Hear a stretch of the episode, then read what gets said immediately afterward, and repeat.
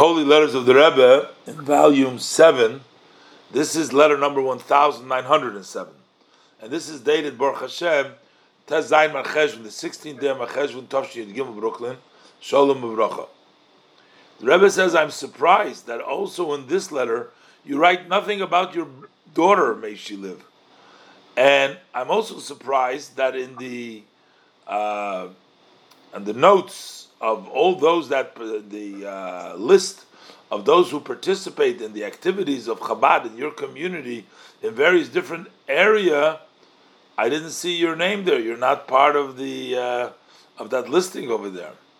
And the Rebbe says, I'm sure it's extra to remind you uh, as far as where you come from, your roots, your where you were carved out, Tzur and uh, based on what is explained in many holy books, and we also see it in in uh, in practically that fathers inherit to their children from their strength and their characteristics, and therefore there is lots of good which is hidden in you, and you're not utilizing it, and therefore the Rebbe says it's a shame, both for the community around you that does not receive your influence, and therefore it's also on you.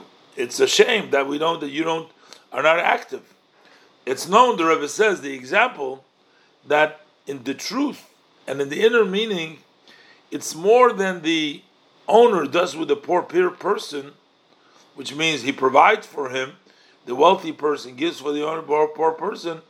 It is the poor person who does with the owner with the master because he is the one giving him the opportunity. So the Rebbe says, if you, not only the community around you losing out, you're losing out also because when you give of yourself, you're receiving more than you give. And the Rebbe says, I know for sure you have many reasons, but the first and main reason the Rebbe said is the interruption of time. It was a the time that passed. In Yiddish, you say the Obgerissenkeit. Obgerissenkeit mean the being torn away that took place till now, that you weren't involved till now.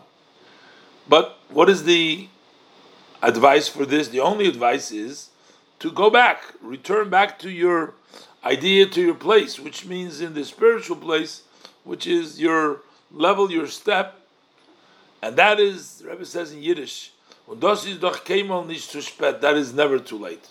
Especially when we're in the beginning of the year. The, the Rebbe blesses him with success and for proper health, and looking forward for good news. So here, the Rebbe says, You're not on the list, the Rebbe says, of all the people that are doing any of the activities of that they provided the list of the people, and he's not there. And also, he's not writing about his daughter. And the Rebbe reminds him where he comes from. He must have come from Hasidim, must have come from special people. The Rebbe says parents inherit their children with some of their quality, with their qualities. And therefore the Rebbe says you have tremendous potential. So it's a shame for the community which is not getting from you, and you're losing out as well. Because when you give, you end up getting more, as we say, more than the rich does with the poor, the poor does with the rich, by taking, giving him the opportunity.